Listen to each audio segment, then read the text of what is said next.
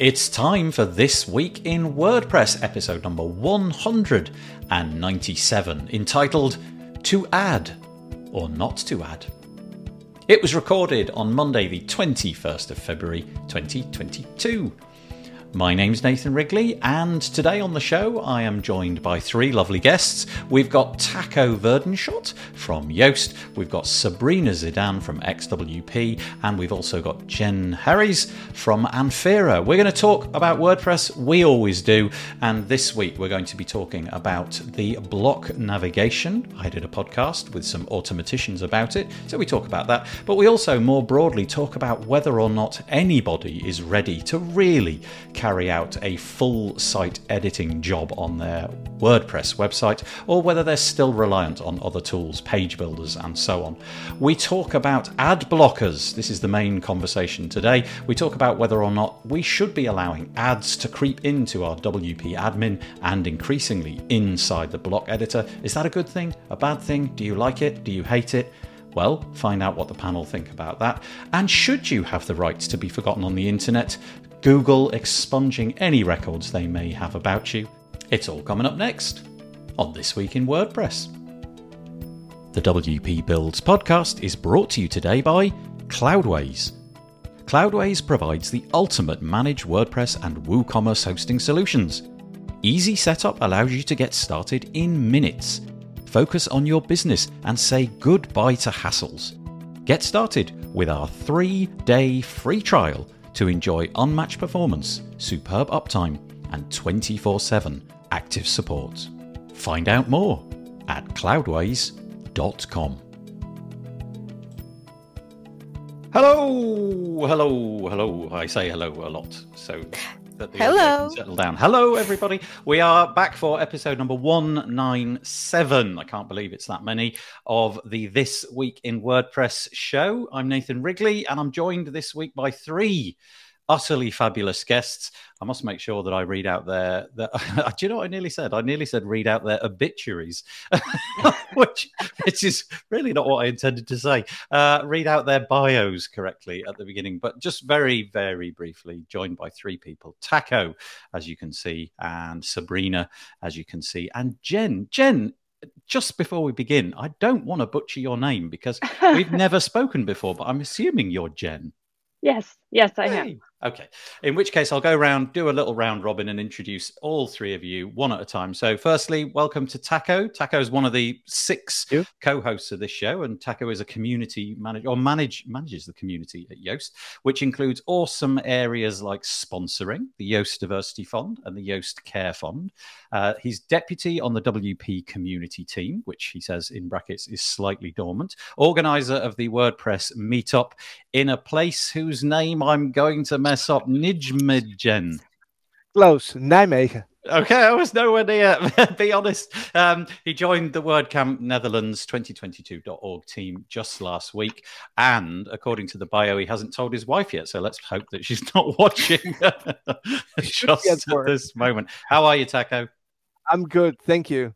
There's going to be an awful lot of Taco in the show, I think. And uh, we talked just before the show. There's quite a lot of interest to talk about with Taco today. So, second up, hello, Sabrina. How you doing? I'm good, thanks. Sabrina, um, Sabrina hasn't been on the show for a little while, and I'm really glad to see her back. She's the performance engineer at XWP, content team lead at WordCamp Europe 2022. How's the XWP job going? It's going very well. We're making Oh. web faster each day. Nice, That's why I haven't been uh, at the show. Was too busy Oh, making web faster. It's okay. Sometimes you just got to do what you got to do. But the WordCamp Europe thing, I've been spying on your Facebook feed. The I think you've have you been to Porto twice? Twice. I- yeah, it's a nice place to go. Yeah, of and, course. and the venue is just superior. So, yeah, why not? And you've been just sort of scouting it out and making sure everything's as it should be. I'm guessing.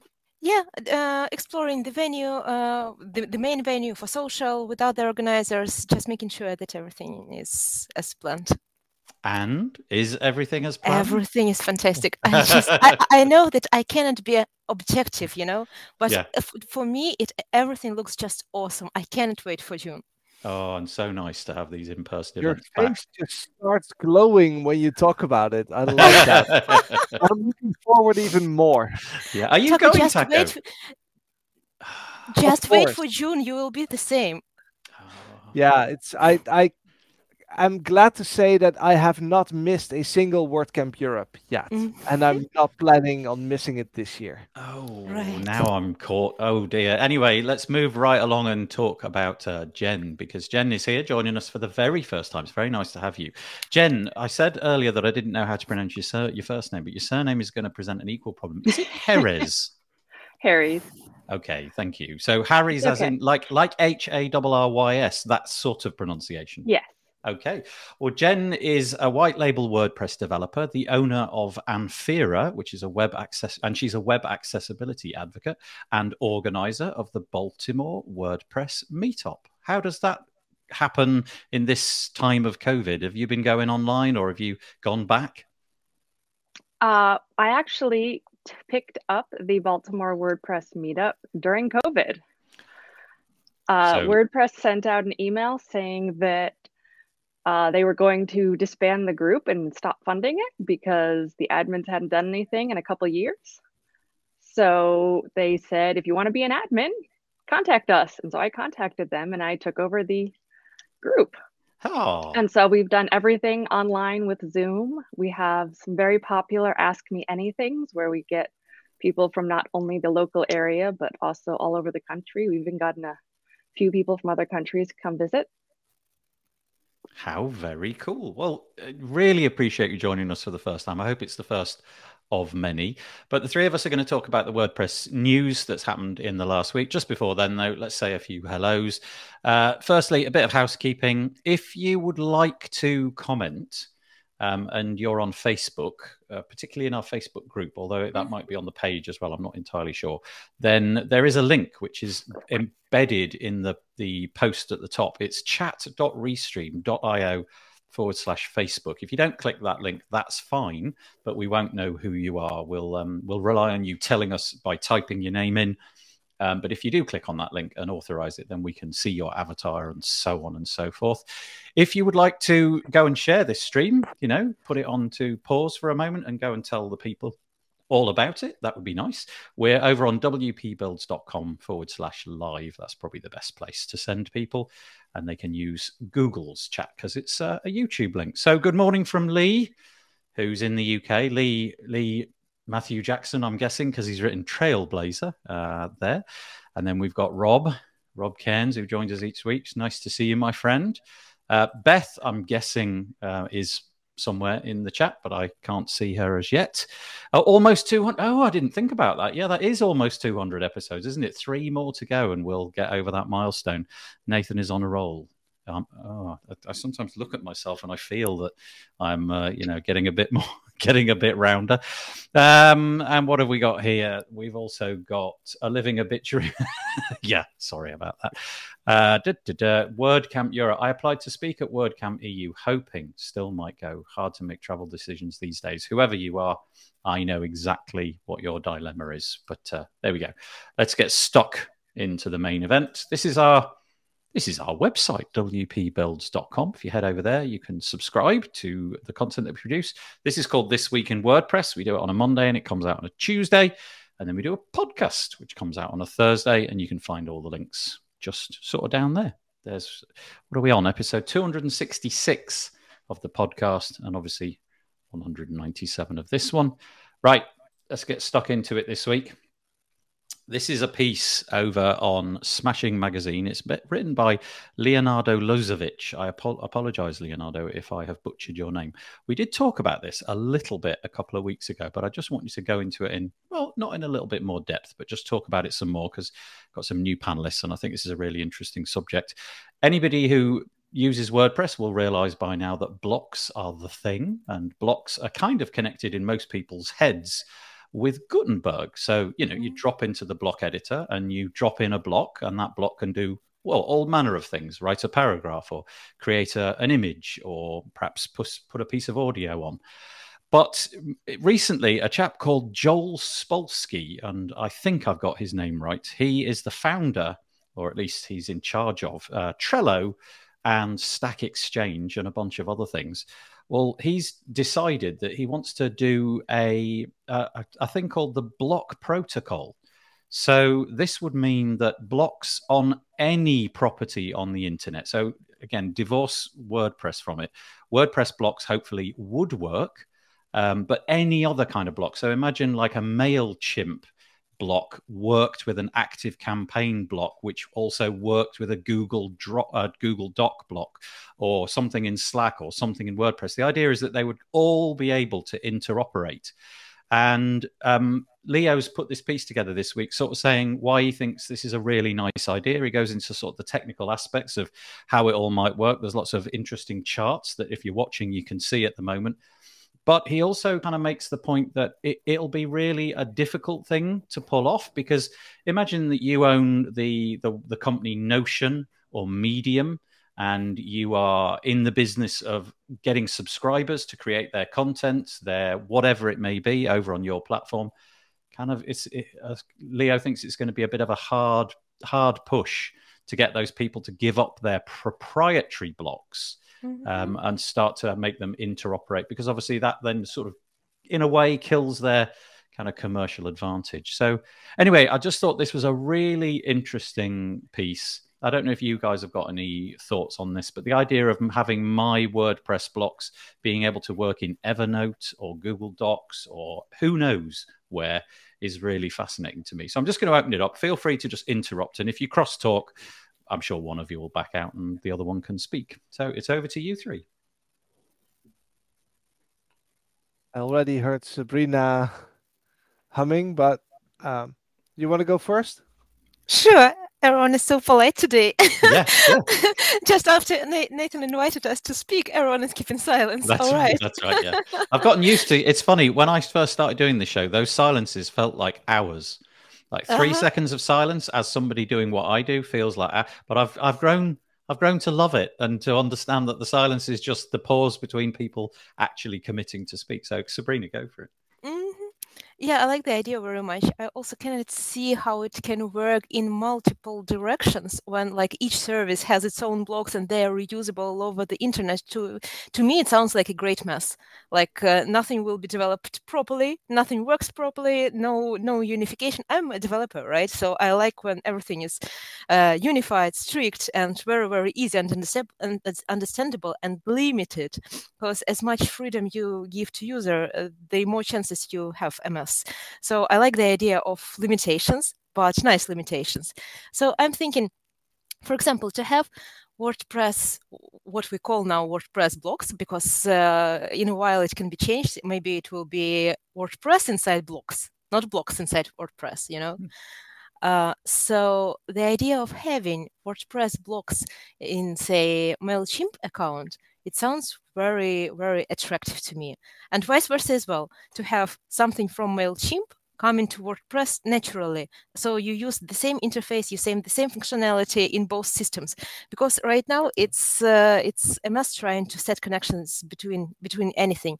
So I'm seeing the the the opportunity here to replace maybe some sort of this can be the continuation of API development uh, where APIs in general can go. I think this is very exciting the um it's a really like we use things like zapier or zapier mm-hmm. depending on how you pronounce it. That's it. You've got to go through a third party conduit and you've got to really set everything up to be exactly following the rules so that the correct thing happens. I have literally no idea how this would look. So if you wanted to suck something out of mailchimp and it automatically go into a wordpress website i don't know what that ui would look like but i think what we're what we're just trying to describe here is just how do they talk to each other? What are the components? What are the bits the metadata if you like like that is encapsulated in a block so that they can all speak to each other. And we'll worry about how they speak to all speak to each other on another day.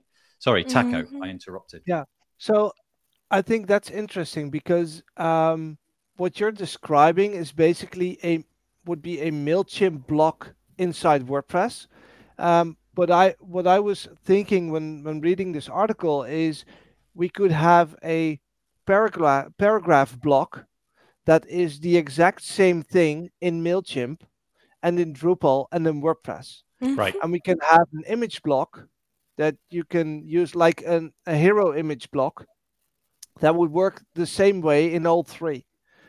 but not necessarily a block inside WordPress that would connect into MailChimp because that is entirely different functionality. Yeah. Um, and as a big, big, big fan of open source, I really like the idea because open source, one of the biggest benefits of open source is that we're using our resources only once to create a thing. Mm-hmm.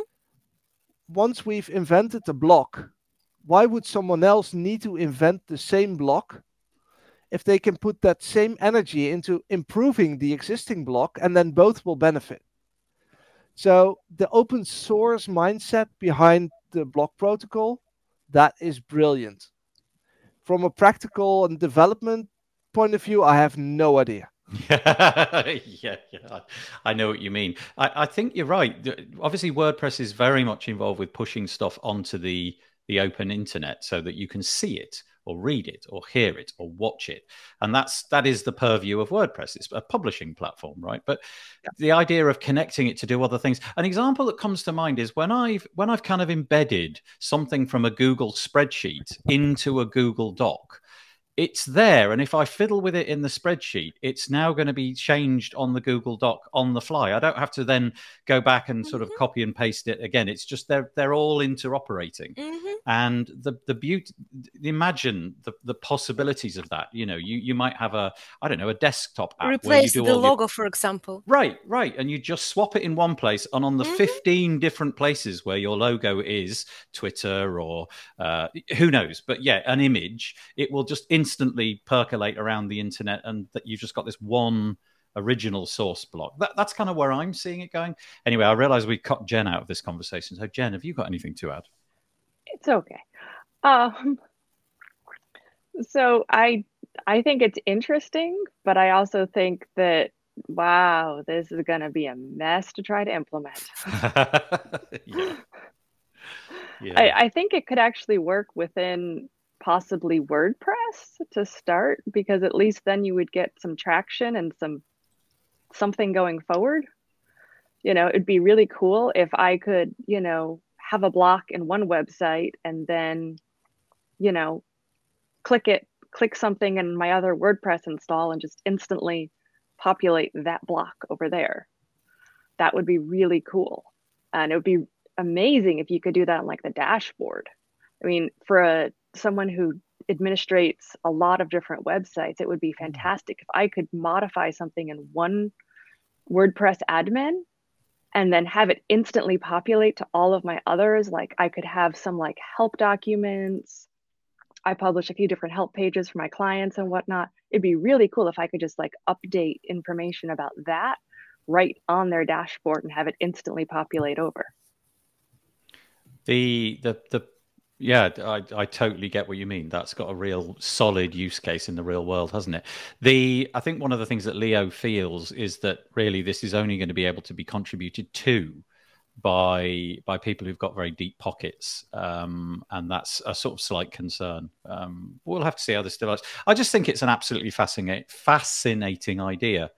Uh, in the history of creating content on the internet, everything's basically in a silo, and you pay a third party company to suck stuff out of that silo and put it into another place that you may wish to have it, like Facebook or Twitter or wherever it may be.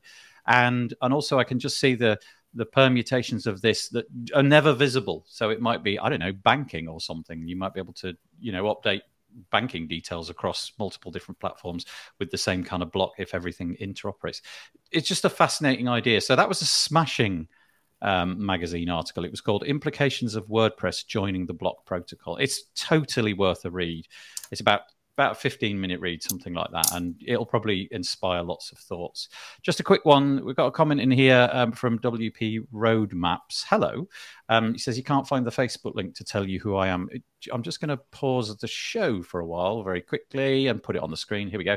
It is uh, chat.restream chat.io forward slash FB. Chat.restream.io forward slash FB. I hope that helps. If not, don't worry. We can um, we can we can probably get out of you um, if you stay on if you stay over on YouTube. That's absolutely fine. Okie dokie dokie. Next piece then is going to be this one. Okay, before we before we get into Tammie Lister's piece, which I'll show on the screen in a minute, show of hands, who has tried uh, between the four of us, who's tried to build an entire website with full site editing? Um, who's tried? Tried or managed? No, tried. Managed Tried. is the next question. So three of us have tried. Who's who's succeeded? Okay, nobody, nobody. that was kind of that was kind of the perfect introduction. So this is uh, a piece over at extendify.com. Tammie Lister, who um, I I think where does she is she at XWP now? XWP. Ah, Yeah. yeah. So she's one of Sabrina's colleagues. That's a coincidence. I genuinely had forgotten that. She she wrote a piece on the Extendify uh, blog, and she used to work for Extendify, and then pre- prior to that, she was an automattician who was in charge of designing the mm-hmm. the block editor, the actual look and feel, and what have you. And and she's raising the question about full site editing, and the piece is called Gutenberg Full Site Editing does not have to be full. What she's basically saying is you are kind of forgive me tammie i'm not saying that you're saying this but the piece felt to me like don't try to do too much at once there are so many pieces coming down the pipeline at the minute you've got the theme json you've got full site Mhm. editing you've got navigation blocks and all of this hitting you in what feels like a bit of a hurricane at the minute and her thought is don't try to do them all at once because it's certainly not going to work. And I've tried it. I probably gave it several um, hours. Taco can tell us about his experience, and Sabrina and Jen if she's had a, a fiddle with it as well. Um, but I, I kind of had to back out and try to achieve far less. And so Tammie's strategy is basically this. She's saying, look at all the different things that you've got to fiddle with. There's the actual editing of the site. There's block-based themes you've got to worry about. There's global styles. There's the theme.json file. There's templates and template parts, site editing specific blocks, block widgets and navigation. And then you've obviously got all of your design tools as well. And so I've highlighted a little bit where basically she, she says, slow down. Don't try to do anything more than one thing at a time. And her, vi- her advice, as you can see, if you're looking on the screen, I did in yellow. My best advice to anyone looking to start on this journey right now is to start with patterns. Patterns are sort of collections of blocks to achieve a particular design goal, I guess. Move then onto the theme.json component and try to figure that out once you've got patterns sussed. And then from there, gradually move on to whatever of the other bits and pieces that are new to WordPress makes sense for you. I think for me, it would probably be figuring out how the navigation block and all of that kind of works properly so that I could implement it. But it was just interesting from somebody who's steeped in all of this kind of stuff. It does feel to me as if if you try to do everything all at once at the moment and try to build a website, there is potential for frustration and failure. So let's go round. Let's start with uh, let's start with Taco. You were just before we started recording. You you told me a very short tale about failure. Yeah. So um, the backstory is that my wife started her own business uh, late last year, and um, obviously she didn't have a lot of funds to start with, and was thinking about spending money on a website. And I was like, yeah, well, I I've been working with WordPress for eight years. I can do this. Mind you, I haven't been a developer for almost eight years, and um, the last time I touched the uh, code of a theme has been well about eight years ago. Uh, so that didn't work out to build a basic standard WordPress theme because I forgot about all the moving parts there, and I was like, wait, this full site editing is coming up. I've been playing with blocks. I can do blocks. So I installed. Um, uh, that was just before uh, 5.9. So I installed the Gutenberg plugin, the latest that had the full site editing, and I started playing with that thinking, hey, I can build a site with this because you know I I know how blocks work. And it got to about 60, 70 percent, uh, and then I had a custom post type in there, and I got lost. I had to do something with the theme JSON. I had no experience whatsoever. I got frustrated. It took me a couple of hours in the evening, and I completely destroyed everything I had. Decided to remove it, installed Elementor, and now the site's almost ready. yeah. There you go. Yeah. And I, I suspect that story is is the case all over the place. And it, it isn't a question of um, you not having the capacity to do it. It's probably a function of time, really, isn't it? You haven't got the, you haven't had the history with it or the time to research at the minute. that and I I wanted to be nicer. I mean, I could have easily bought the theme, adjusted some colors, and then say, "Honey, here's your site. This is this is your starting point. MVP, good to go." Um, but I wanted to make it nice, and and that's where I went wrong because that was just, yeah, well, Tammie then is giving sage advice if that's the case. She, her recommendation would be go back to the beginning and where did she say to start? What was it? Oh, back patterns. Just fiddle about with mm. patterns for a bit. But obviously, if you've got custom post types and all that, there's more moving parts, and that kind of has to work, doesn't it? And I guess with Elementor, you're so used to it, it's almost like doing it in your sleep. You can just create it, and anything that's not that workflow is is horrible.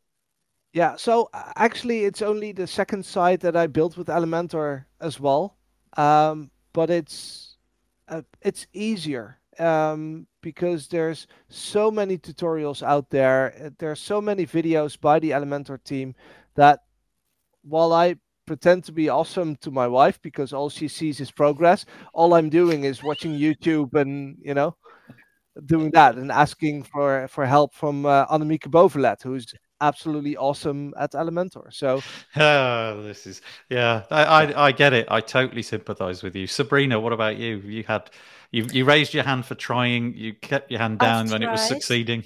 mm-hmm. I've tried, but you know, I'm very hopeful uh, to try again after uh, with uh, 5.9 uh, because the navigation block what made me stuck in previous time uh, it wasn't custom post but navigation and menus so I'm very, very excited to try again, and I hope that this time it will work out.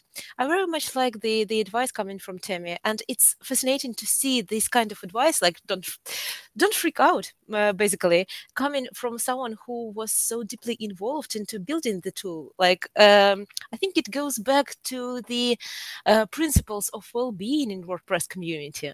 Like Tammie is not saying you have to learn this deeply, you have to know this from A to Z to that you you like if you don't know something you're out of the game. No uh, I, uh, she's saying quite opposite. Like take it slowly baby steps don't worry you have support.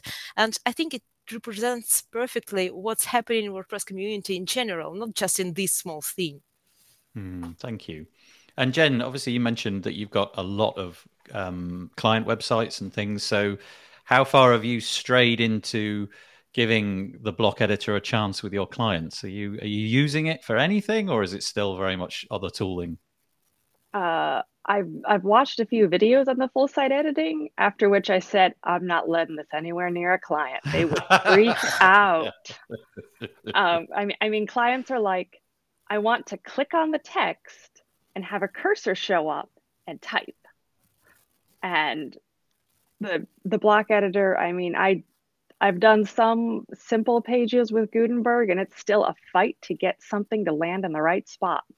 Yep. I'm like, you've always got to pull up that sidebar with the, uh, you know, uh, kind of table of contents kind of sidebar. You know what I mean in Gutenberg? Okay. Yep. And you've got to always move things around in there, and then you've got to pop back to one side, insert placeholder paragraph blocks because you can't possibly drop something into an empty area. And so, yeah, I right now it's it's mostly Elementor on all of the client sites because they they just can't deal with Gutenberg and its quirkiness and whatnot. It's fascinating that the two of you, um, Taco and Jen, you're both sort of using Elementor. It's tried and trusted. It does what it says on the tin. The uh, I feel like the promise in six and 5.9 going forwards with all the new videos that will be created. I feel that the promise is cool. The navigation block, I think, is really cool, especially when you sort of drill down and you look at how it actually structures it. But it also feels like a step too far for a client who probably doesn't want to see all the nested different blocks you know all the pages nested on the page. They just want to know okay that's the menu that we're choosing. I actually did a i sort of skipped to this bit. I don't know if i've mentioned it. Yeah um i will. mm-hmm. yeah very quickly. Um I did a I did a podcast episode for WP Tavern this week, or it came out last week, Wednesday. Oh, by the way, this comes out on a Wednesday, um, and it was with Dave Smith, Isabel Brison, and Joel uh, Johan Asmussen, and they're all automatticians who've been working on the navigation block. It's a really nice honest appraisal of where it is. And I think it's fair to say that they they also know that there are problems. As an example, you can't you can't you can't f- create a sort of draft menu and sort of save that away somewhere. What you what you create is what's going on the website. There's no ability to kind of play with something and put it away and not introduce it onto the site. If you if you create a menu, it's going on the site, so you don't get any chance to sort of fiddle around and not implement it. But uh, there's lots and lots of promise here. You know, at the minute we're tied to WordPress themes taking control all of that. So if you're not experienced and you don't know how to unpick all of that, what you get in the theme is pretty much what you get with all the options. Whereas with this, you could because it's a block, you can surround it by anything. You know, you could put two menu links on one side and then an image and then a I don't know a subscribe form and then some more links, whatever. You can do absolutely anything. But the point was that they know that uh, there's work to be done to get it into clients' hands. And I think, Jen, your point is absolutely correct at the moment, isn't it? Uh, the clients are going to freak out and prob- literally break everything if you were to do all of this in Gutenberg right now. Yes, so very the, much. Yeah, and, and the interesting thing is that on Yoast.com, uh, someone else is responsible for all the theming and, and all the all the stuff but if i get to work with the block editor on the help pages that we have for the plugin i absolutely love it because it those blocks allow me to super easily create a site create a page that looks nicely and that does what it should do um, but for me it's the the theming part and and building it from scratch that was too hard but yeah. using the block editor is so much better than what we had before. Yeah, yeah, yeah. Really good point. Um, yeah, I, I, don't think it's there for the whole full site editing. Anyway, the piece that we were uh, discussing there, let me just see if I can find it again. There we go. It's uh, Tammie Lister on the Extendify blogs. Um, so go to extendify.com and then click on the blog. It's called Gutenberg Full Site Editing. Does not have to be full. And I think Tammie's words are probably wise words. Pick one thing, probably block pattern patterns, play with those, and, uh, and take them there. Don't try to do everything all at once. Okay, just a couple of quick comments. Um, it would appear that this is uh, Beth, Beth Livingston, WP Roadmaps. I should have made the connection, but no, no, Beth, we cannot see you. Uh, we we we just see you as Facebook user still. So what I would recommend is throw the computer at the wall. Um, you know, who knows why? Switch it on and off. What is it they say? Turn it on and off again on uh, the IT crowd. Uh, Rob, he's loving the block editor, and he's now playing with full full site editing. Rob, um, let us know how that goes. Let us know if, like us, you get frustrated by it, or if you have total insight and revelation, and it just works out of the box. My my experience hasn't been 100% smooth so far, and Beth just says that. Keep going, Beth. Keep going. We believe in you. By the end of the show, you'll be uh, you'll be with us. Okay, next one. Right. Okay. Firstly, two pieces that are very much interconnected. This is uh, WP Mainline, which is Jeff. Jeff Chandler's uh, blog, and he's written a piece uh, called "I Live in a World Where an Ad Blocker plugin for the WordPress backend exists," and he's referencing this piece, which is on WP Tavern called the Clarity ad blocker for WordPress announced receives mixed reactions. We'll go into those mixed reactions in a moment and get different takes because we've got some some probably some different opinions in our little community on the show today. But he's basically saying that a guy called Stanislav Khromov, I'm going to say is his surname.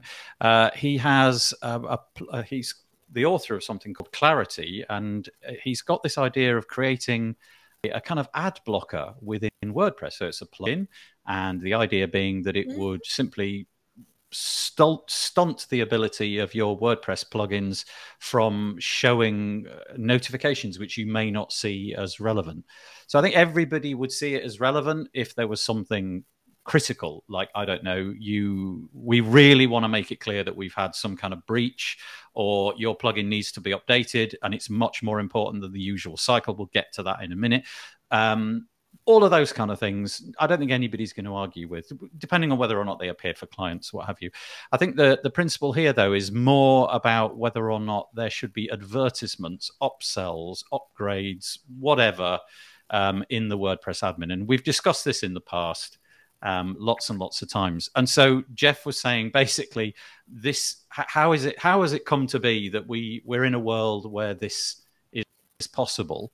If we flip over to the um, article on WP Tavern, it's really interesting because you get a different perspective in some of the comments. Now, I'm sure that a lot of people listening to this will the the, the instant reaction, which I'm sure Taco can confront in a minute, is ads no bad. Get rid at all costs. Make them go away.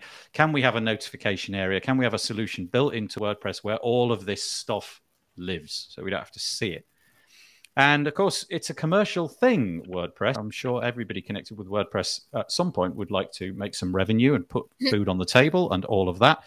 And so some of the people who are responsible for creating plugins have pushed back so, for example, we have here a comment on the screen. I'm just going to quote it. Uh, it says, By creating an ad blocker, your selfish disregard for the commercial realities of open source is a delicate ecosystem, one developer wrote. In the AWP thread, if you use a free product, pay for it by tolerating a few nags. And then somebody else says, the idea of taking somebody's work product but bypassing their ads is at minimum unethical wrote another developer. Nobody is forced to capitalize on the fruit of anybody else's labor. So we, we seem to have two very distinct positions. The the crowd, if you like, who say no ads, WordPress is free. I don't want to be cluttered by ads. I certainly don't want my my clients seeing all of this stuff.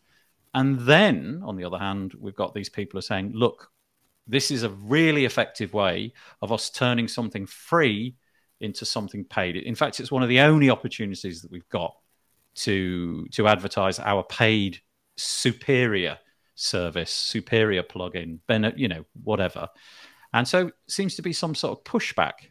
Now, into that mix, we're going to throw Taco. Um, because as we know in the past, Yoast have um, put various different things in the platform. On this new show, we've talked about it in the past. Uh, ads um, at the top, which you have to dismiss. So, Taco, go for it. The, the, the ball is in your court. I hope that you're uh, not feeling too on the spot.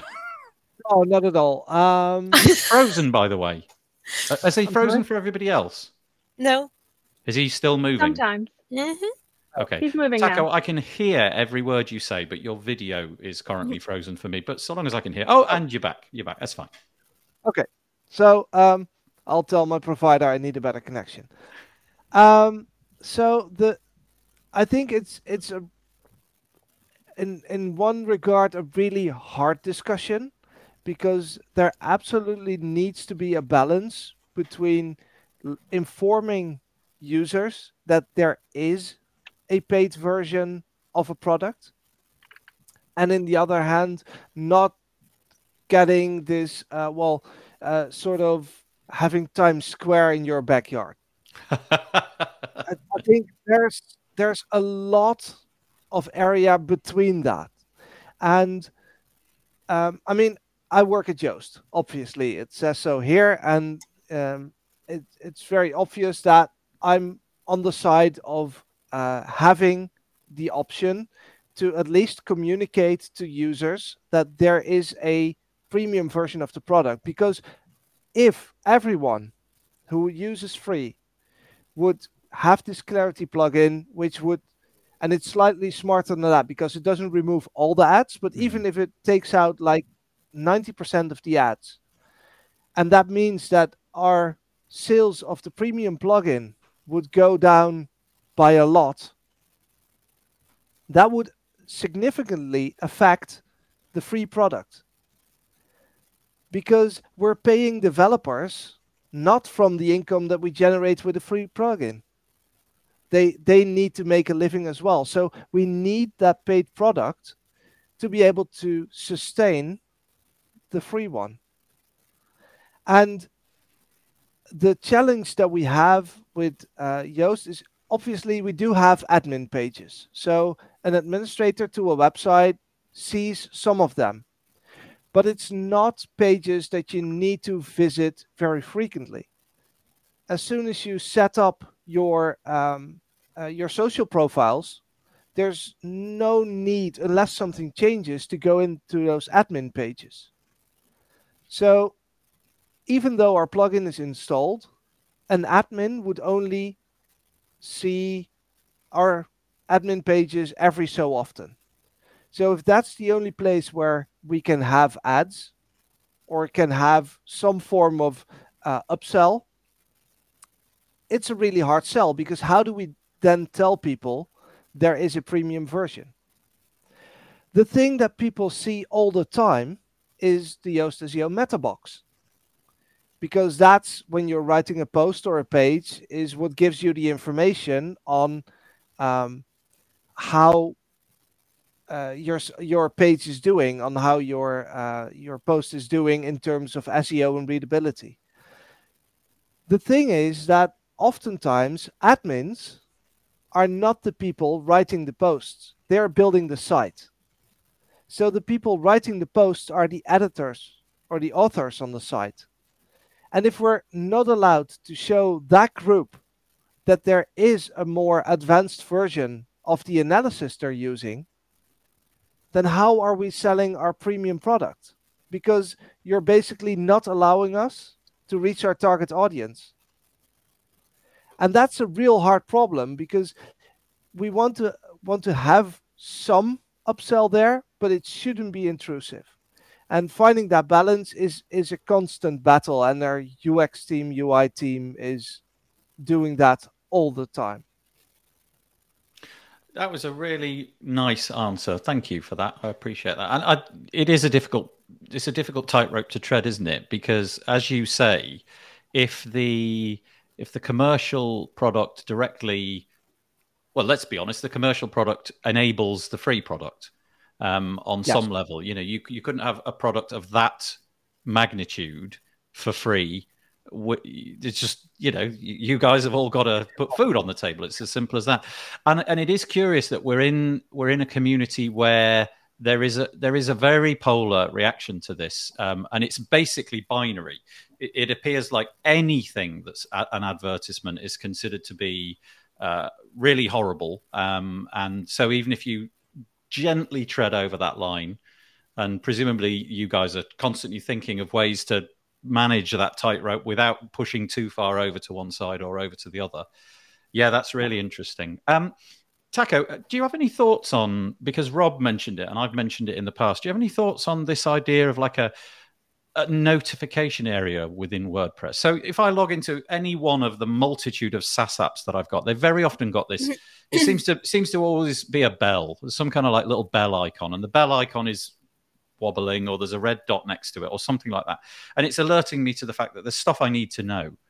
Um, you have any thoughts on putting stuff like those inside a notification area or or is that not enough? Do you need to be in the in the you know the, the eyeballs need to see it whether they go to the notification area or not yeah so um then again it differs who is your target audience mm. i mean there is a, a, a very nice project uh, in development. I think it's uh, currently a core feature plugin, uh, which is WP Notify, uh, which is uh, doing exactly that. It's um, offering a place for all the notifications from all the plugins um, to be shown.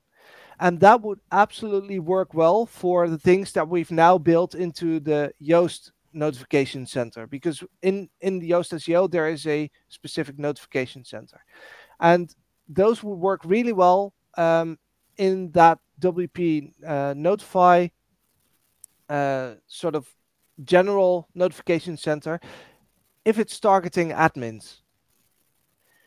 But I don't think that you would want that same bell with that red icon next to it for all your authors and all your um, editors on your right. site because it will also probably also show notifications that are either not relevant to them or you have to be able to set that per specific role. But then the notification would be out of context. Whereas what we're trying to do now is to have a notification that says hey you're using this analysis. Know that there's mm. a better version of this without making it big and screamy and and having a big banner. I mean, we've made that mistake, but um, you know, it's it's trying to be right there where you would expect that extra feature to be instead of being some annoying bell in the top of your screen that's screaming for attention where you don't want to give attention to because you're writing a post. Yeah, it's, so it's, sorry, I thought you'd finished. I apologize. Yeah, Carry on. Yeah, so I think it really depends on um, who you're targeting, who your audience is, but also what kind of plugin you have. If you have a plugin that does caching, you don't need to annoy a user that doesn't have any rights to change any of that with a notification. Yeah. So it, it really depends on the plugin whether that would work, I guess. Yeah. Yeah. Yeah, that's absolutely fascinating. Jen, you mentioned that you've obviously got lots of these client websites. Do you get any pushback on this kind of thing? Do you get people kind of, I don't know, ringing you up and saying, "What on earth am I supposed to do with this? It looks like I haven't got everything." You know, they're telling me to upgrade. Um, not specifically Yoast related, but with any of the multitude of plugins out there, do you do you have any thoughts on this? So I've basically taught most of my clients to just don't even read it they just click the dismiss button, they just ignore it. Um, don't even bring it up because I'm in your website regularly. I will see it. So they're basically taught to just completely ignore any of those notices up top. Um, because, you know, let's say ACF wants to do a database update. No, the client should not be clicking the database update because I do a backup before I do the database update so that, you know, in the unlikely chance that something goes sideways, I can restore it. But I think that the bell is a bad idea. I mean, I can tell you on my banking app, there's a bell. I think I check it once a year and it has like 15 notifications and I have and honestly none of them matter because they're like your statement is available. Y- you yes. sent me an email about that. Yes. yes. So, I mean, honestly, I have lots of apps and they have bells, and I never ever check the bells.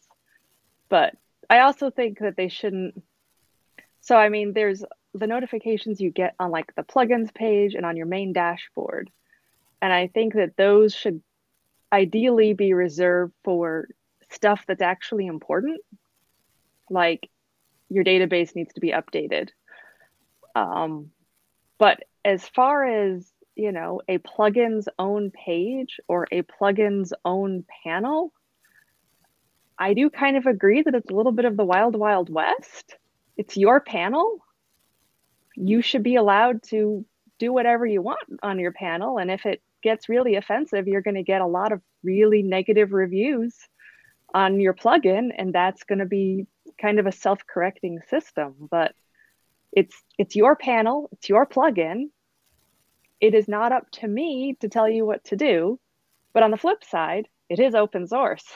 Yes. The whole point of open source is that I can modify your stuff if I want to because it's open source.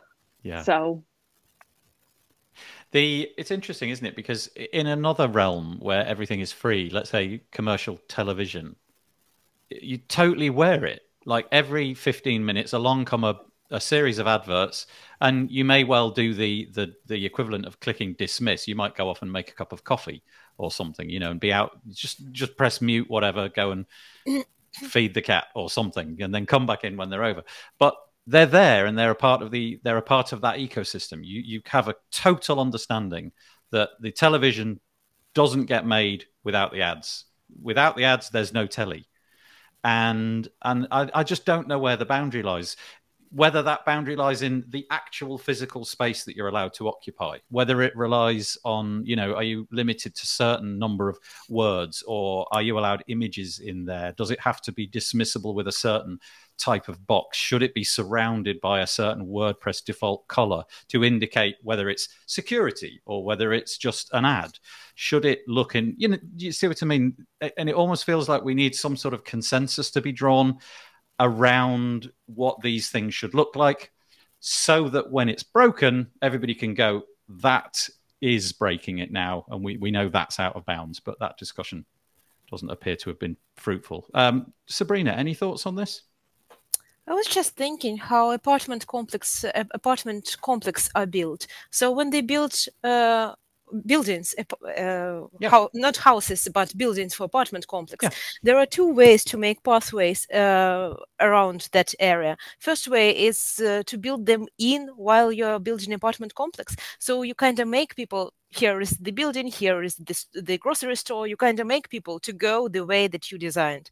And another way is not to make sidewalks at all, but let people walk the shortest way, the most convenient way, the way that they prefer, and then to build a sidewalk where it's already been marked by people's footprints because they choose to to go this way and not another designed way for pre-designed way for uh, way for them.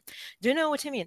Yes. Like you just let people choose the most convenient and uh, most appropriate way way for them to do thing and you adopt to this. I think this is a huge challenge for all wordpress plugins and themes and everyone in in the community but it's just the way it is. We can't make users behave in the way we want them to behave. We just need to adopt ourselves uh, to the way they hmm. see the, the right thing like Taco mentioned that uh, you, you uh, that uh, you are doing in Yoast, uh, trying to put things where they're relevant, where they expected to be this is this is exactly what I mean.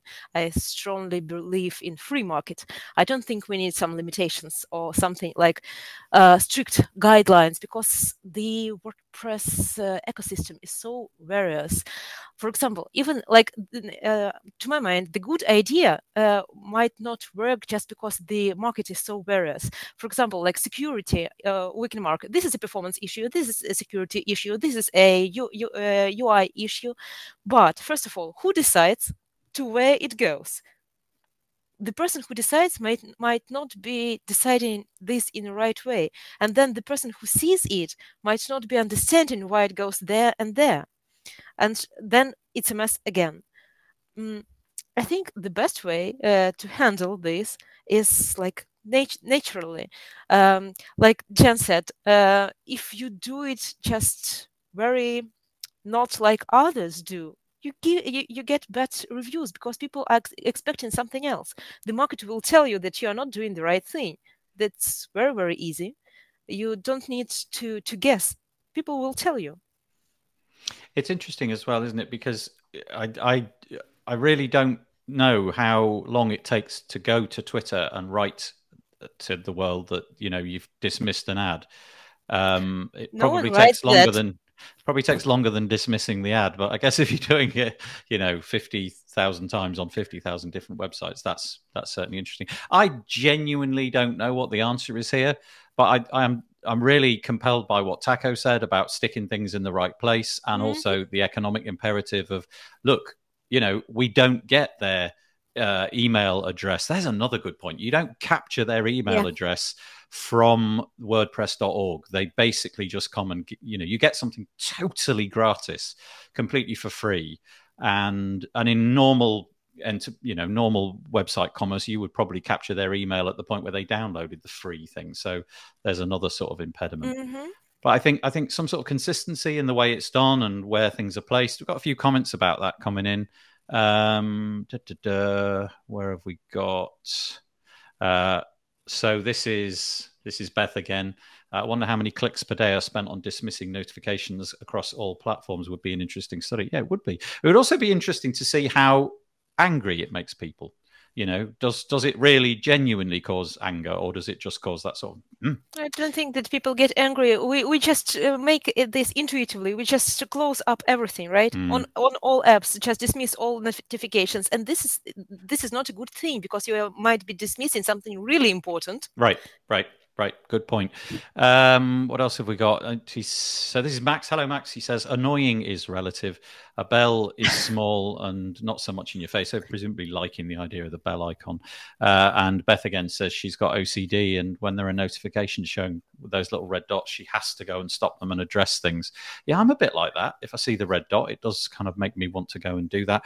Uh, again, to Taco's point, limit them to a role. So you know, if you're um, plugins are already doing this. Yeah, mm-hmm. exactly. Yep. Um, but Max again, Bell or whatever, but a separate place like an inbox. Yeah, that's kind of what I was meaning, like an inbox where all of that stuff drops in, Mhm. um, and then that argument Yeah, doesn't and work. then for me. I think you get to the point um, like the banking example, where there's a single inbox, and once a year you review Yeah. your inbox, and you go like, ah, yeah, this might have been relevant Yeah. half a year ago. Yeah. Yeah, I probably should have clicked this sooner, and then the next year you do the exact same thing because you didn't bother because it's not the workflow. You needed Yeah. that information somewhere else. I think what we should have is a little bell, and when you click on the bell, it plays Baby Shark really loudly at you. uh, you know, just Oh, it could be worse. violation. yeah, that's right. It could be worse, is all I'm saying. Uh, Max says that argument doesn't work for me. It would be like leaving notifications to be defined by app developers instead. Apple defining the workflow. Interesting. I don't have an answer to this, but uh, Beth enjoys my baby shark comment. There we go. All right, let's move on. Thorny issue tackled. Oh no, I want to just throw something in. Let me see if I can find it. Let me see if I can find it. I can't find it. Yes, I can. Here it is. Um, I was in communication with Ross uh, Whit- Whittle. No, oh my goodness, I've um, Wintle. I've forgotten how to pronounce his surname. Hold on, let me just kind of find it quickly. Oh dear, Ross Wintle. it's got an N. I do apologise, Ross. I had you as a double T, not an N. Ross Wintle, who um, who's want, wanted me to uh, to try out his little tool, and I have. And I have to say, I get I get a few tools mentioned to me each week, but I really, really, really did like this one. So I'm going to give it a quick plug. Um, it's called Turbo Admin. It's a Chrome extension and a Firefox extension, and I think possibly something else as well. So you in, install it into Chrome, and then whenever you go to your WordPress admin, you you define a keyboard shortcut. In my case, I've got Control Alt Command and P, so those really that's easy for me to get. And up pops this little thing here, and it's a bit like Spotlight on your Mac. And I don't know if there's a, an equivalent on Windows, but a bit like Alfred on the Mac. It pops up, and you can then start typing. So, for example, you could type in I don't know posts, and anything to do with posts will come up. And if you click on, um, I don't know, all posts, you'll go to all posts. And if you type in, I don't know, custom something or other, custom post type UI, it might be take you to customize or whatever you type in plugins. Anyway, the thing, it just saves me so much time. And it's not a plugin. So you don't have to go around installing it on every website. You stick it in the browser, and any WordPress admin that you hit, he says there's a few use uh, edge cases where, for, for reasons not yet discovered, it doesn't work. But in the vast, vast majority, it works. I've tried it, and on every single website I've been to, it immediately worked. And also, it's got this curious little idea where there's a toggle. One of the settings is you can. This is coming to the ad piece. You can you can click a button and it will make uh, ads dismissible and I think it will make those dismissible kind of in perpetuity. So if if like some kind of notification comes up, you can click a button and it will hide it from view into a special area. I think it might be in one of the drop downs that you get at the you know on the right of the WordPress admin where you can drop down and all the different things appear. It drops them into there, so they've not gone. They've just been put somewhere out of mind, and it's a setting. It's an experimental setting, but it's well worth looking at. It's there's a free plugin but the the browser extension I think is thirty five dollars, and I, I, really liked it. But I just thought I'd mention it in the context of um, the sort of hiding the ads. It's not getting rid of them; it's just putting them somewhere else, dismissing them from view. Uh, Taco. yeah, I I haven't seen this tool before, um, but I'm definitely going to look into it because it sounds really useful, especially for our support team who's navigating like a ton of different sites a day. Uh, and this could definitely speed up their workflow having this in their browser. Yeah, I'm going to put the I'll put it in as a notification on the screen. That's the URL for it. It's called turbo-admin.com. Just seems like a really nice little endeavor. And obviously in Jen's case if she's flipping through hundreds of different websites over the course of a week, and yeah. uh, and you don't have to install anything in uh, any of those hundred websites. It's just a really cool take on something which I would have thought was the realm of a plugin. Yeah, it looks Yeah. very cool. I'm gonna take a look at this. Yeah. Okay. Good.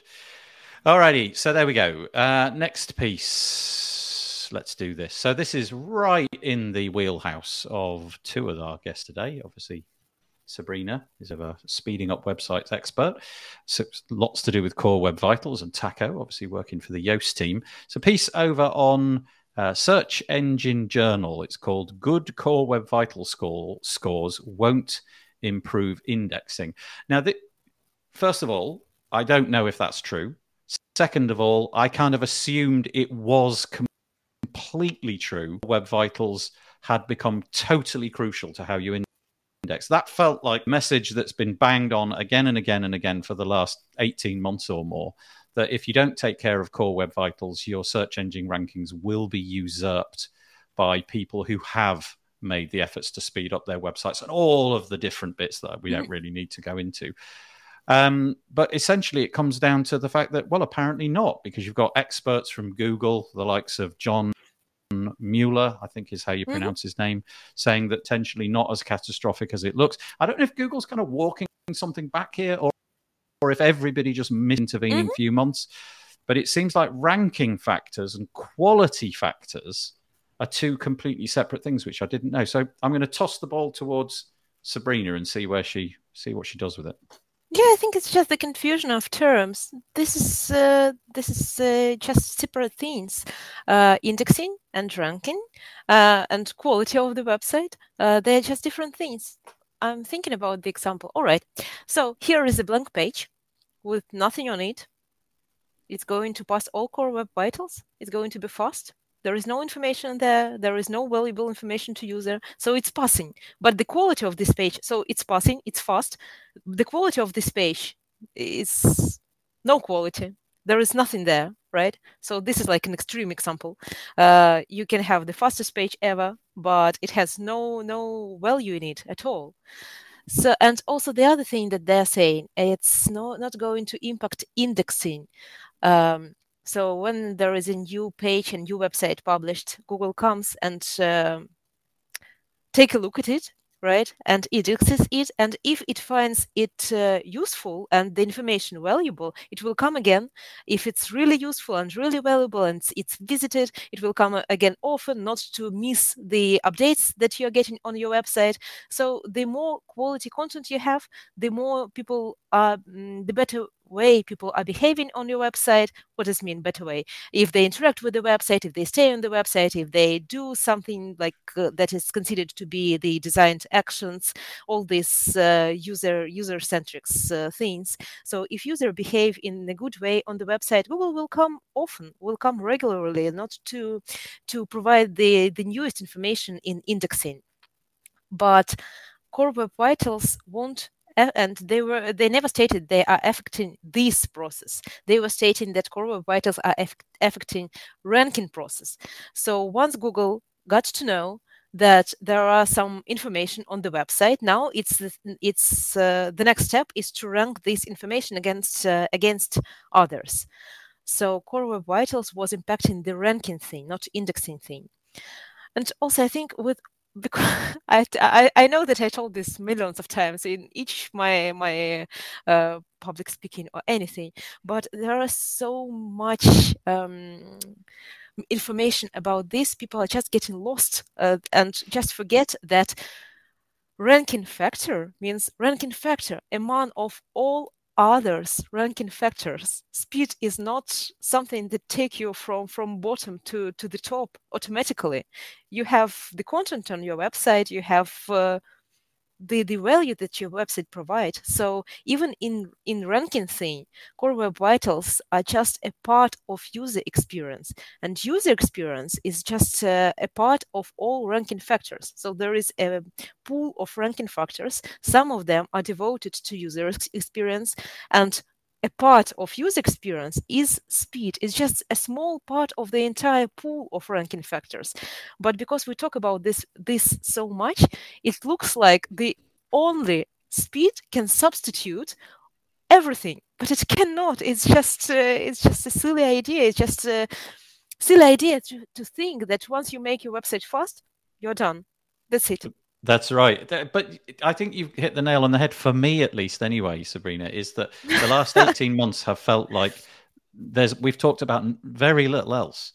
And it's become of key importance. You know, everybody's been going on about it. All these SaaS tools have popped up so that you can measure different things. And, you hmm. know, I'm sure that Yoast has had a great push to make this sort of stuff understandable but it does feel like it's kind of got consumed that core web vitals became everything. And and the annoying thing with all things google and ranking and serps and all of that is that we just don't know. We have no real understanding of what that jigsaw looks like which piece is bigger than another. some hints? Yeah. Sorry say just again uh, they, they're giving some hints what matters what not.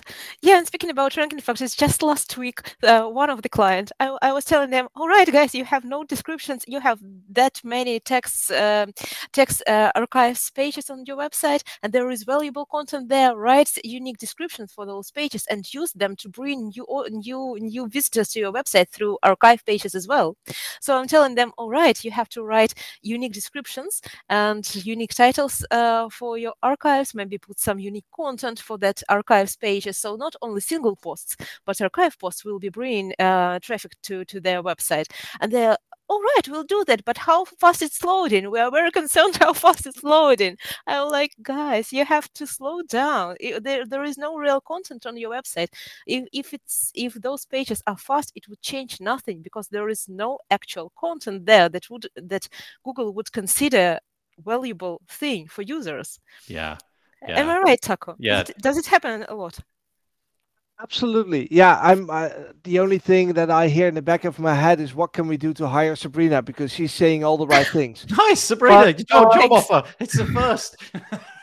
yeah, no, this is absolutely this a hundred percent true. And and there's little I can add to this. Um, uh, as said in the article, Core Web Vitals is a ranking factor. But more importantly, by having the title this way, uh, people see it as an excuse. So, oh wait, so I don't have to right. bother about core web vitals, which is obviously the, the wrong take on the entire um, topic because core web vitals is important because it's measuring quality of your page. It's measuring um, the, the quality for your users. Because if you go to a page and it starts loading and you start reading, and all of a sudden everything is pushed down like half your screen, it is bloody annoying. And that's exactly what Core Web Vital is saying. Don't have that content shift because that's stupid and it will annoy your visitors.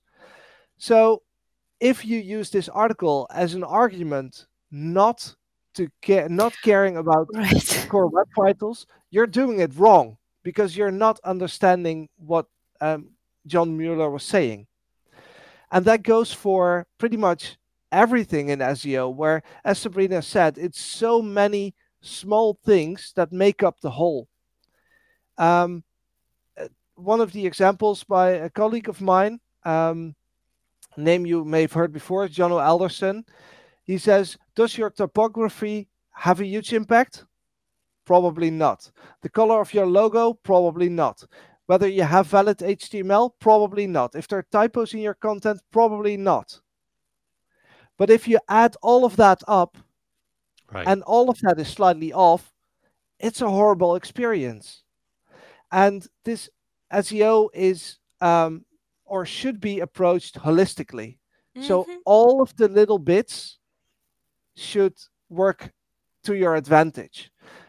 And core web vitals should work to your advantage.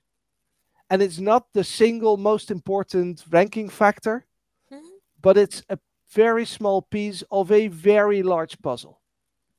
So, yes, everything Sabrina said. I, honestly, Sabrina, job offer on the show, fantastic. Uh, the um, just put a, a few comments in here. So, um, uh, here we go. WP Roadmaps. It's Beth again. Um, first of all, she said, really, she's been touting. She she fell into that trap. It sounds like she's been touting it as being like super super important, the Core Web Vitals thing.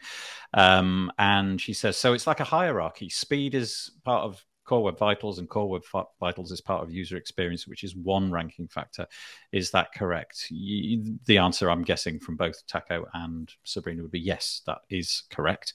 Um, kind of like this comment from Peter Ingersoll. Hello, Peter. I always tell everyone who will listen that all the effort put into trimming trimming microseconds is much better used for getting the basics right and creating good content. So 100%. yours, yeah, so content first, then do the do the micro microsecond shaving uh, a little bit later. And uh, seems like you've got some sort of other really. work offer, not Sabrina. Really. Beth wants you to talk to her students about this. So uh, Sabrina's going to be very very busy. Yeah. yeah. So I I totally get why, because the press has been covering it. I mean, even like the normal press, the actual normal press in my country has been talking about Core Web Vitals and the impact that it's had. And when that. Oh, really? Oh, yeah. Like not so much now, but 18 months ago, the, the usual like you sort opened of, the newspaper and they're The normal paper had things oh about oh it. God. Yeah. And at that point, it starts to feel like that's the only thing because they're never talking about this stuff normally and all of it you know there were articles don't get me wrong it wasn't kind of like it was during the sort of brexit period you know i don't think it ever beat brexit to the headline but it was there it was in the paper so it was kind of interesting um, right let's move on let's deal with another one we're running short of time so we're going to have to curtail the amount of time we spend on these first of all this quick one uh, google again um, uh-huh. and this time the right to be forgotten it's uh, Search Engine Journal once more.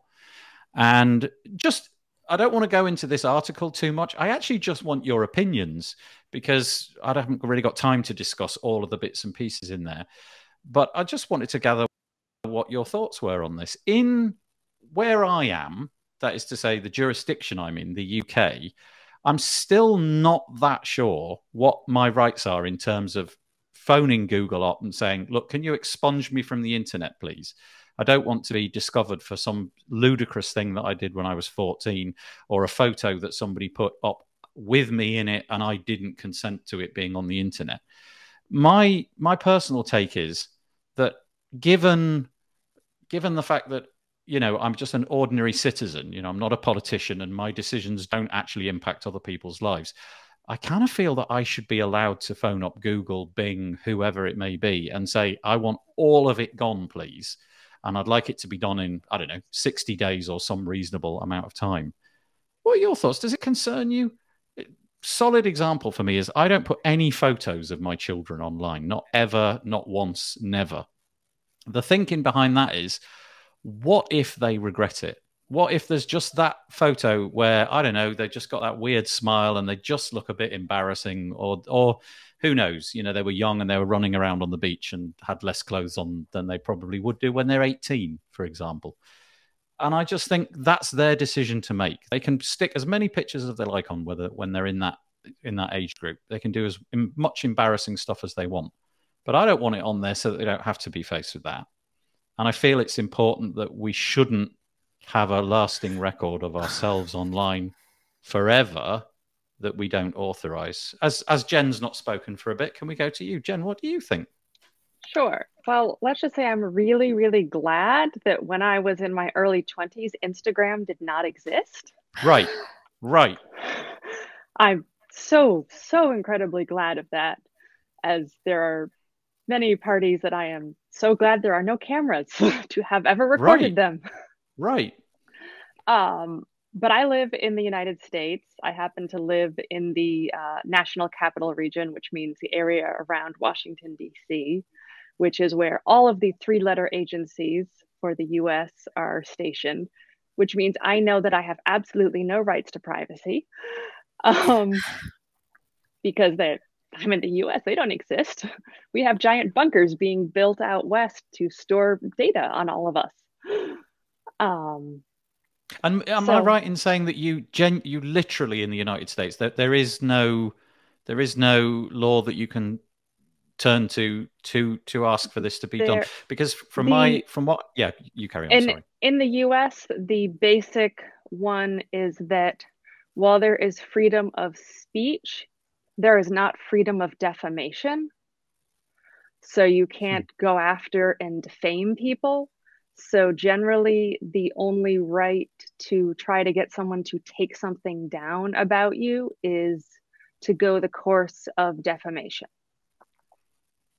Right, which is not what a lot of people are going to be willing to do. There was a really nice example in the in the piece here, and it was basically saying, imagine you'd committed a crime. I don't know, you're 20 years old and you commit a crime and you end up in prison and you serve your time three, four, five years, whatever. Then you come out and you have a clean sheet for ever after that. You, you really Not are. in the states.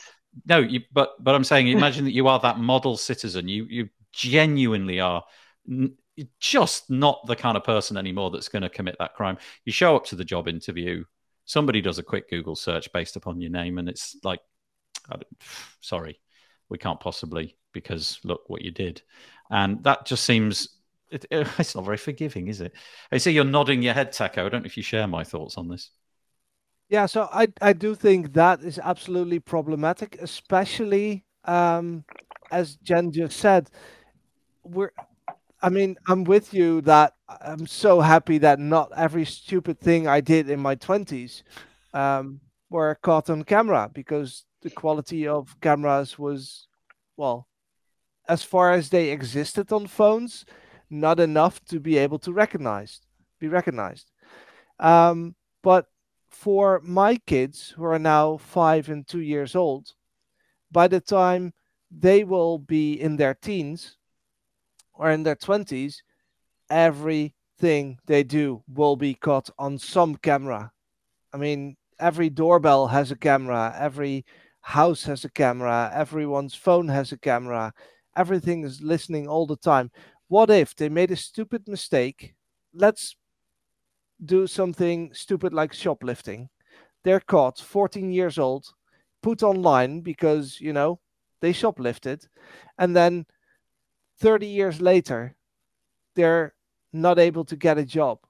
I think that the right to be forgotten is becoming more important now that we have more ways of recording people and recording every single thing they do.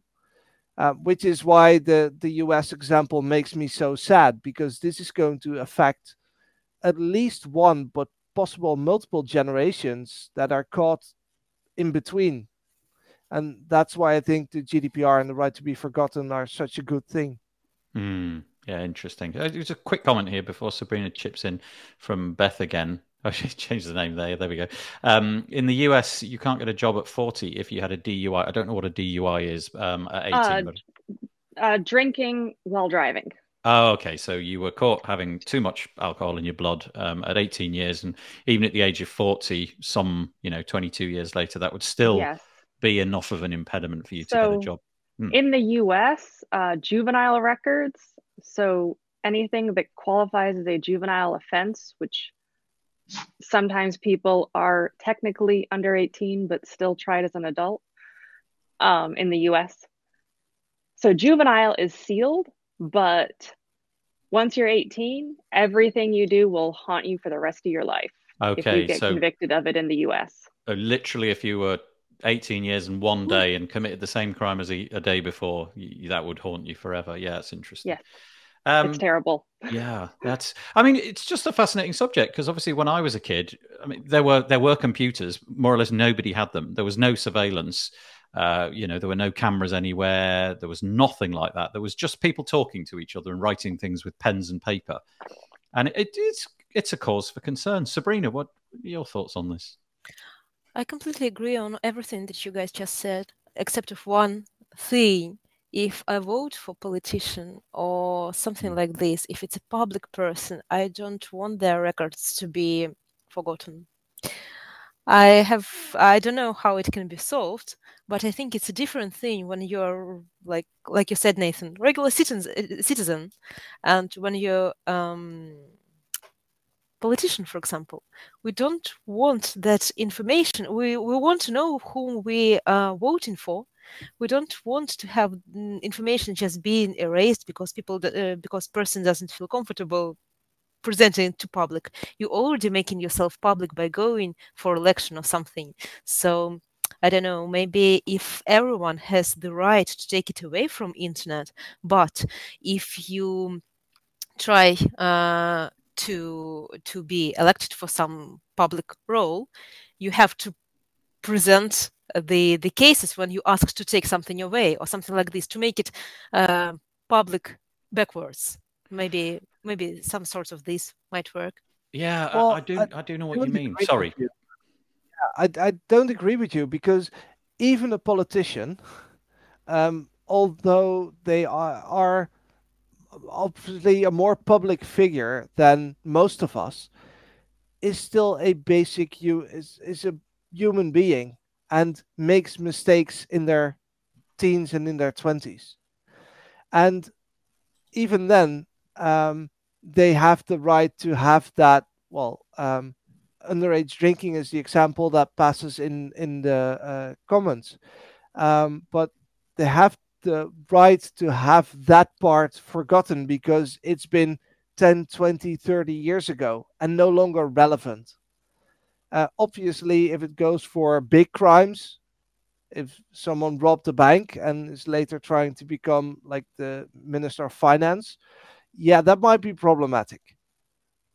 But that's a different story than especially the small misdemeanors the yeah. I, I, guess the other area where this may be a cause for concern is where you are simply not not guilty as charged but you know the the that Google keeps a lovely permanent record of all the press uh, coverage up to the acquittal.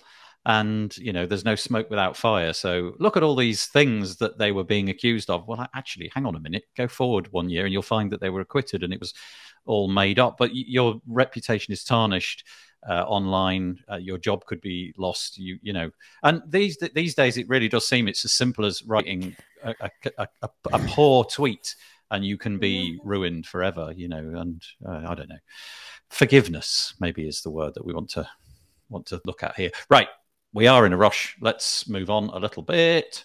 Da, da, da. First things first, Fly. This was brought to my attention by Jen. Jen, it's called uh, We Designed a More Inclusive Flywheel. I, I, I would like you to tell us why we're why we're looking at this today. Yes. So I happen to have noticed this because I have a number of uh, websites on Flywheel, and I was like, wow, this backend is really a lot easier to use. Like things are just clearer wow, I can actually read all of the buttons. This is great. so then I noticed that they had that also on their blog and they had published what they did. And they did a short little, uh, uh, I don't remember what, what it was called, but they did a little sprint of and fixed a lot of their issues and they made their buttons significantly easier to read they made links significantly more obvious. It just became a whole lot easier for me as someone with perfect 2020 vision to use their website. And so I just wanted to point out that it was a really lovely point that doing some accessibility can really benefit everyone and it doesn't always have to be a earth-shattering undertaking.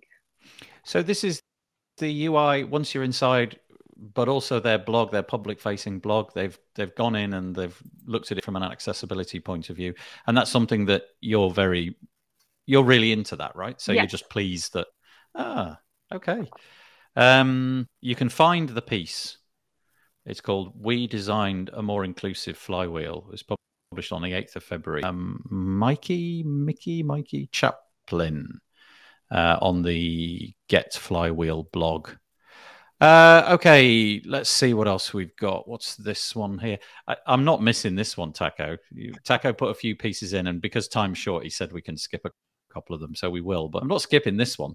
Uh, Wordle Press, as if that hasn't already happened. Wordle, Wordle's taken over the universe. I don't get it. I really don't get it. see it everywhere. What's what have you what have you been doing, Taco? What's Wordle Press?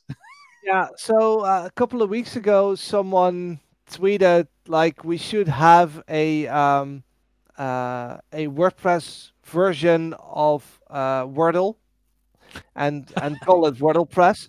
And my mind immediately goes, hey, if this domain isn't taken, we should make sure that it stays available to the WordPress community. So um, I registered the domain, and earlier um, uh, I think this week, uh, some conversation happened on Twitter uh, asking for that. And this is made by Ross Wintle. Uh, oh, Ross from earlier. Admin. Ah. Um, and he uh, he had some time to play over the weekend and said, "Okay, let let me give a first shot into what a Wordle press could look like." Um, so yeah, it's it's a very interesting take uh, where you get to guess the uh, uh, the WordPress function that consists of four parts. Um, and I've been playing with it for about 30 minutes last night, and it's really hard. I'm gonna obviously you've got to be like serious. Oh, oh, oh! I've just renamed it. It should be called Nerdle Press. that already exists. I think Oh, um, is a um, is a, a avid player of. Uh, Oh, okay. Press. Okay, Yeah. so WordlePress, you can find it at wordlepress.netlify.app. I'm guessing if it carries on, it won't be staying there, but it's, it says stupid, very early prototype, very in italics. This is a Wordle type game. It gives you a new random pu- puzzle on page reload. You have to guess a WordPress core PHP function name that has less than four parts, e.g., WP underscore de- get underscore attachment underscore image. The score logic isn't quite right yet, but this is great. So you go in and you've got to guess what these functions are. So you've got to know your WordPress. Actually, this is kind of a fun little thing for those people who are learning WordPress. You know, at the end of, a, Right. you know, just a To fun learn. little way of figuring and it out. imagine, Imagine there is a link to to to what this function does and to arguments and everything. Yeah. I like yeah, it. so um, it will eventually live on uh, WordPress.com, um, but Ross wasn't quite ready to put it out that publicly, so I'm sure he's gonna hate me for putting it on the show. um, but yeah, no, it's, it's so much fun. If you, and Oh. even if you uh, have no idea about WordPress functions, go to developer.wordpress.org, look up the functions, and you can just try them, uh, try pieces of it, and and it will still be hard. That's cool. Um, wordlepress.netlify.app is where it's currently living. And uh, and if you liked the discussion we had earlier about Ross's uh, Turbo Admin, there's a link by the looks of it at the bottom of that post as well, which looks like it's there. Yeah. Okie dokie. What else have we got? What's this one? This is you, Sabrina. Don't want to miss this one. Was this you, Sabrina? The optimize images? Yeah, it was me.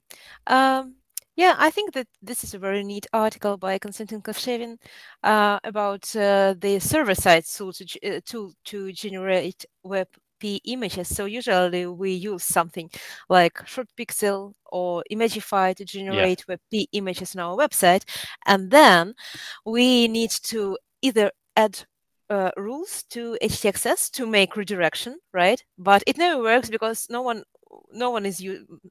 Very few people are using uh, uh, Apache Server right now. Uh, most of them using uh, Nginx. So the other option is to enable JavaScript replacement, which doesn't usually work properly um, because WordPress is so such a modular system, and then when these uh, parts of content uh, are replaced, something there are lots of chance something goes wrong. Anyways, the best way to do this to generate WebP images and to add rules into your Nginx uh, configuration file. That's what everyone usually does, but there is another thing there when you add rules to Nginx configuration file. Uh, it's not super easy and also you have to contact your, your host and uh, there might be not uh, modules might not be enabled or something like this anyways and this is a tool that you can use if you're using something like uh, digital ocean or you have your Hmm. droplet elsewhere you can use this tool to generate webp images for free without subscription because a lot of services are paid subscriptions right now you're generating them for free on your server and then you serve uh, images in WebP format. It it does more than that. It does more than just serving uh, images in in WebP. It compresses them. It resizes. There are you you you can put a lot of uh, uh, arguments there. But the main thing is WebP because uh, I, um, it's um, caught my attention because usually you pay for generating WebP, and this is a free thing and easy to use thing. So you just install it on your if you're already using Droplet, you install it on your server and uh, you get it for free. Isn't that nice?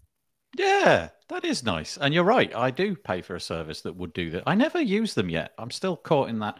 It's not 100%. So I'm still in that kind of, it's 95%. So I'm still using PNGs and JPEGs and things like that. I haven't quite made the made the gap yet. But yeah, free is always good. So you can find that on the sailed.io blog. It's blog.sailed.io. It's called Optimize Images and Serve WebP. Yeah, so the tool is called uh, Image Proxy. What yeah. it does, it's actually just proxying the images. It creates WebP version and uh, proxying the requests to the images. It works very nice. And Perfect. because it's server side and not and not based on JavaScript, obviously it's more performant. It's faster.